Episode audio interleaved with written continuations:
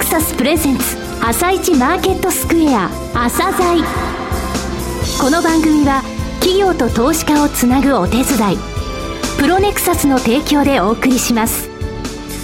皆さんおはようございます。今野博明です。今日も昨晩の海外市場今日の見どころ注目の一社など井上哲夫さんとともに紹介してまいります。はじめに昨日のニューヨークのマーケットから確認しておきます、えー、ダウニューヨークダウは47ドル46セント高の14,118ドル70セント。ナスダック指数は5.51ポイント安の 3186.49SP500 は2.42ポイント高の1519.43最後に為替は85銭円高ドル安の93円45銭から55銭といった水準でした。それではお話を伺ってまいります。MCP アセットマネジメント証券投資顧問部チーフストラテジストの井上哲夫さんです。井上さん、よろしくお願いいたします。はい、井上です。おはようございます。井上さん、ちょっと為替が円高方向に進んできてますね。そうですね、あの G7 の声明なんですけれどもね、為替とかのこの通貨安戦争に関してのコメントが、昨日の時点では日本の政策についてですね大きく踏み込んで言及したものではないという見方だったんですけれども、はい、えー、G7 当局の人間の話としてですね、えー、それは誤った解釈だと、えー、語ったということがですね複数のメディアに出まして、えー、少し円高が進みましたね。はい、うんわかりました。はい。あの、後半の部分ではですね、はい、えー、最低海岸のお話をいたします。後半でですね。わかりました。はい、じゃあ、後ほどよろしくお願いいたします。この後は、プロネクサスが選び、井上哲夫がインタビューする個別銘柄紹介コーナー、朝鮮今日の一社です。朝鮮今日の一社。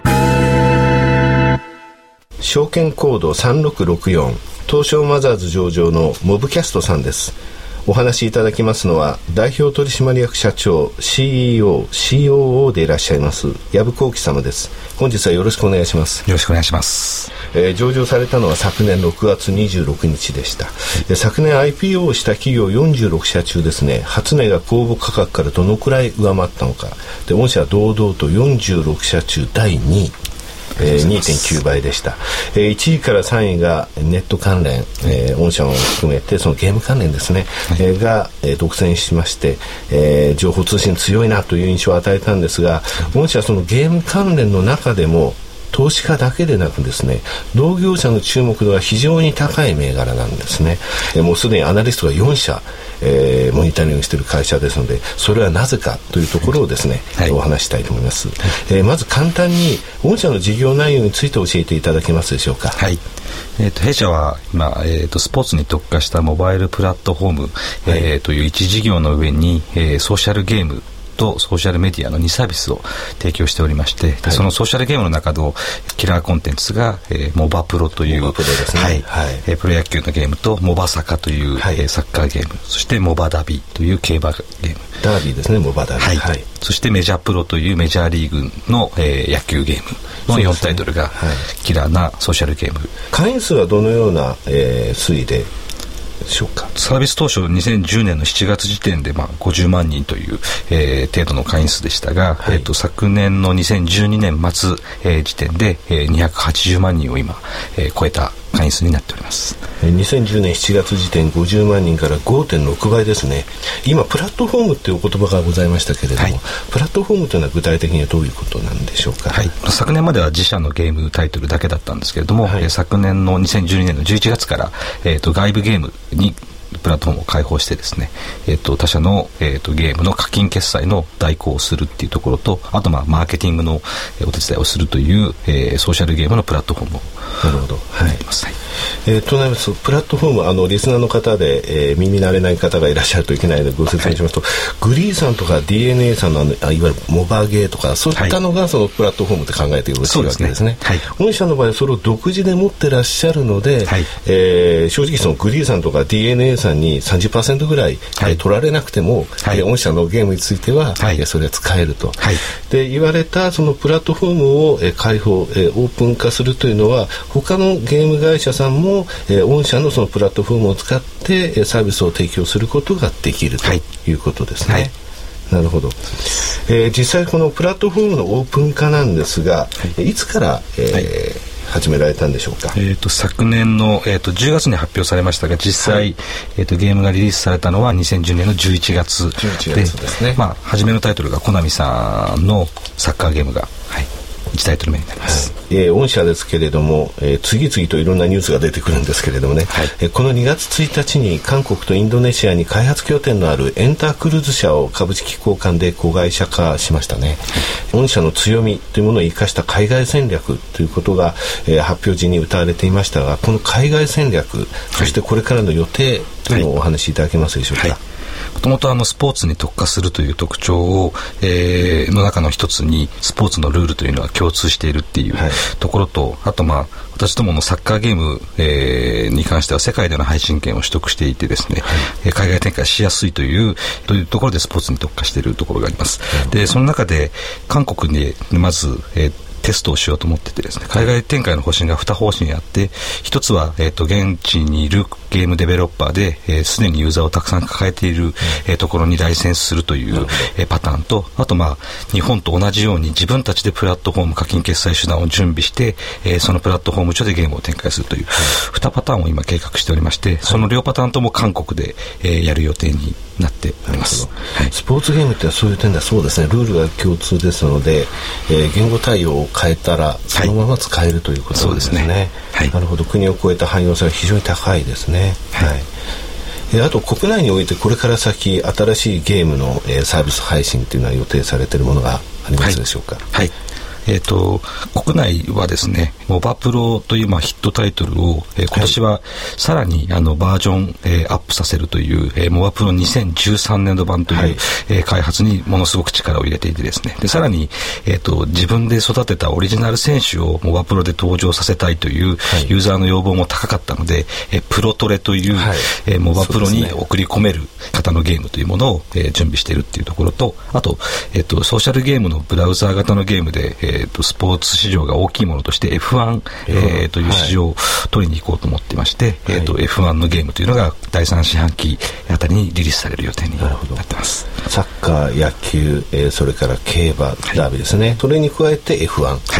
さて御社ですが、えー、2月の5日に前期12月ですね。12月決算ですね、はい、の決算発表を行いました。これについてお話を、えー、お聞きしたいのですが、えー、数字の方私の方から申し上げますと、えー、前期12月の数字売上高が前期比143%増の49億3200万。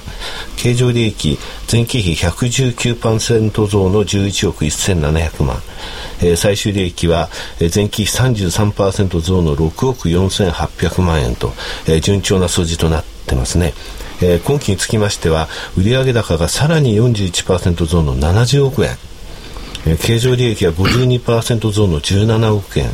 えー、最終利益が54%増の10億円を見込んでいらっしゃいますね、えー、これ3年間で売上が18倍、はい、経常利益が55倍えー、最終利益が62倍になった計算なんですけれども、はい、あの70億の内訳は昨年までやってきたその自社のゲームタイトルでの無理ない自力が大体月間5億ぐらいの売り上げ、はい、えー、と見込んでてですね、まあ、それかける12の60億円プラス、はい、オープン化によって年末までに最低20タイトルの、えー、外製ゲームというものを、えー、提供しようと思っておりますので、そこでの手数料収入を10億円というふうに見込んでいます。はい、で、まあ、70億というところででそれ以外外にあの海外に関しては先ほどお話した韓国で、えー、3月4月と、えー、集中して、えー、展開してですね、まあ、ここは、えーと、初めてのところなので、えー、全く業績の中に入れてなくてですねコストは見込んでるんですけれども、はい、えーと、売上は見込んでないので、えーまあ、ここは、えー、結果が出次第、えー、さらに、えー、この事業計画の中に組み込んでいいけたらなというふうに考えております。はい、で御社の利益率なんですが、はい、えー、すごいです、えー。今期見込みですが営業利益率売上高営業利益率25%経常利益率24.29%、えー、最終利益率14.3%です、はい、えー、こちら上場普通、えー、株全社3548社中ですね、えー、営業利益率が63位最終利益率が93位。まあ、情報通信だからというふうに言われるかもしれませんが情報通信340社中ですね。営業利益率15位ですよ。えー、最終利益率23位、はい、えー、この数字からもですねリスナーの方どれぐらいその、えー、収益性の高い会社なのかというのがお分かりいただけると思います、はい、ちなみに ROE ですね、はい、株主資本利益率ですね、こちら情報通信の中で13位えー、全社3548社中41社です。今もですねまだこの利益率を考えますと伸びしろは十分にあるというふうに考えております、はい、えー、またですねぜひ番組の方にこれからもお越しいただければというふうに思います。はい。最後になりますがリスナーに向けて一言お願いできますでしょうか？はい今年あのモブキャストは、えー、跳躍という一年にするという、えーと、社内のスローガンがありまして今までのソーシャルゲーム、えー、に特化した、えー、事業モデルからスポーツ全体を取り扱うスポーツエンターテインメントプラットフォームというサービス会社に、えー、2013年の12月に、えー、生まれ変わっているような、えー、ぐらいまた新しい、えー、成長産業に参入していこうというふうに考えてますのでぜひご期待いただければと思います、はい、矢部さんはどうもありがとうございました。ありがとうございました。なお今日の一社のロングインタビューは番組ホームページでお聞きいただけます名機と呼ばれるあのロングセラーラジオソニーの EX5 が装いも新たに再登場高級感あふれる大型ボディに大音量スピーカーを搭載。AM、FM も受信可能です。卓上型ラジオ EX5 Mark II。AC アダプター付きで税込1万8000円。お申し込みお問い合わせは03-3583-8300 3583-8300ラジオ日経事業部まで上哲夫今日のストラテジーそれでは改めて井上さんにお話を伺ってまいります。えー、井上さん、後半の部分、最低改ざんについてお話しいただける、はい、ということでしたが。そうですね。あの、1月25日に2兆6500億円だった最低改ざんですが、はい、えー、翌週の2月1日にですね、3兆7500億と1兆1000も増えたというのが新聞に出てましたけれども、はい、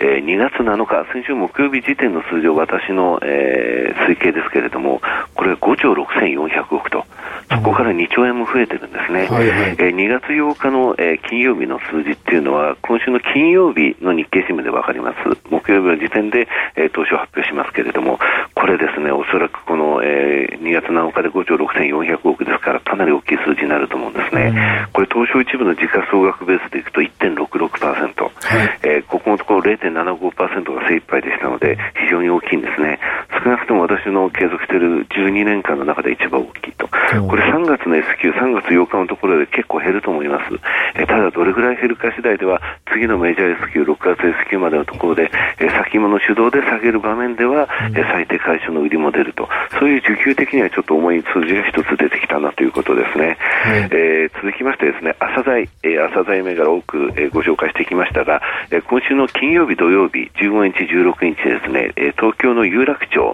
えー、東京国際フォーラムですね、はい、えー、こちらでですね、えー、IR フェア、えー、東証 IR フェア、えー、フェスタが行われます。えー、コムヒョウさん、京急さん、正美さん、亀田